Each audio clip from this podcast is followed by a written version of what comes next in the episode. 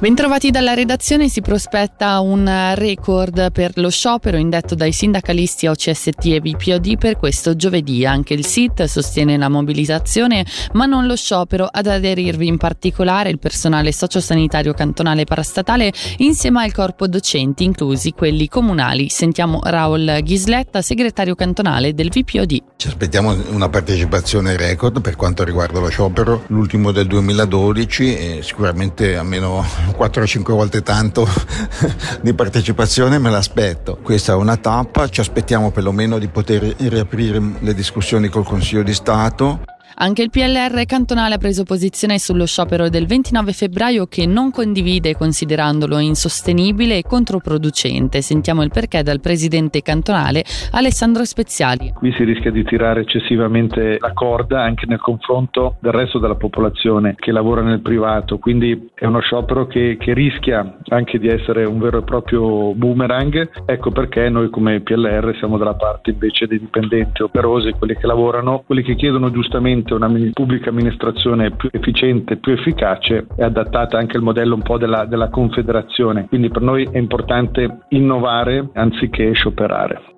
A sostenere invece lo sciopero sarà il Partito Socialista che ritiene il preventivo 2024 un vero e proprio attacco alla qualità del servizio pubblico. Sentiamo il copresidente Fabrizio Sirica. È un po' il solito gioco, anche molto sbagliato, di mettere i cittadini operosi e quelli presunti del privato non privilegiato contro quelli del pubblico. Io penso che è una logica assolutamente sbagliata, innanzitutto perché attaccare i diritti o peggiorare le condizioni di alcuni lavoratori, in questo caso il pubblico, non farà altro che peggiorare quelle di tutti. E poi c'è un elemento centrale che ci deve parlare quando parliamo di servizio pubblico, di dipendenti pubblici, che è un attacco ai servizi a tutti quanti noi, e voltiamo pagina, parliamo di cronaca giudiziaria. 30 mesi di carcere, di cui 18 sospesi e una pena pecuniaria, oltre all'interdizione a vita di svolgere qualsiasi attività che implichi un contatto regolare con minorenni. È la condanna proposta dalla pubblica accusa a carico del 65enne dello Carnese, oggi a processo alle criminali per presunti palpeggiamenti perpetrati in più occasioni sulla figliastra e in un episodio su un'altra ragazza,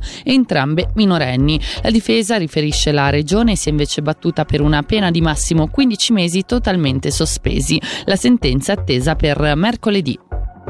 Un fermo nel Bellinzonese a Camorino dopo un inseguimento da parte della polizia. Come spiega il comunicato ufficiale, oggi, poco dopo le 14.30, è giunta la segnalazione di una vettura in fuga dal valico autostradale di Brogeda. In base ad una prima ricostruzione, un uomo a bordo di un veicolo ha viaggiato ad alta velocità lungo la corsia chiusa del valico, ignorando lo stop intimato dalla Guardia di Finanza. I giochi sono aperti per la progettazione del nuovo polo sociosanitario ad Acquarossa da 47 milioni di franchi. Pubblicato oggi sul foglio ufficiale, il concorso di architettura si svolgerà in due fasi, con termine per la presentazione dei progetti fissato per l'8 di luglio. Il nuovo polo sociosanitario sorgerà nel comparto adiacente all'attuale ospedale e alla casa per anziani, con cui dovrà entrare in sinergia sia a livello strutturale che funzionale. Luca Losa e Alvaro Camponovo sono i due nomi proposti dalla Commissione Giustizia e Diritti quali nuovi papabili procuratori pubblici in sostituzione delle dimissionarie Pamela Pedretti e Marisa Alfier. Il primo è in quota socialista mentre il secondo è in quota Lega. L'elezione dei neoprocuratori dovrebbe avvenire in occasione della prossima sessione in Gran Consiglio l'11 marzo. E in chiusura la notizia della morte di Renzo Balmelli, ex giornalista della radiotelevisione svizzera, figura storica della ex TSI, iniziò a lavorare al TG quando il programma era prodotto a Zurigo ed è stato una delle figure chiave del trasferimento del telegiornale a Comano nel 1988.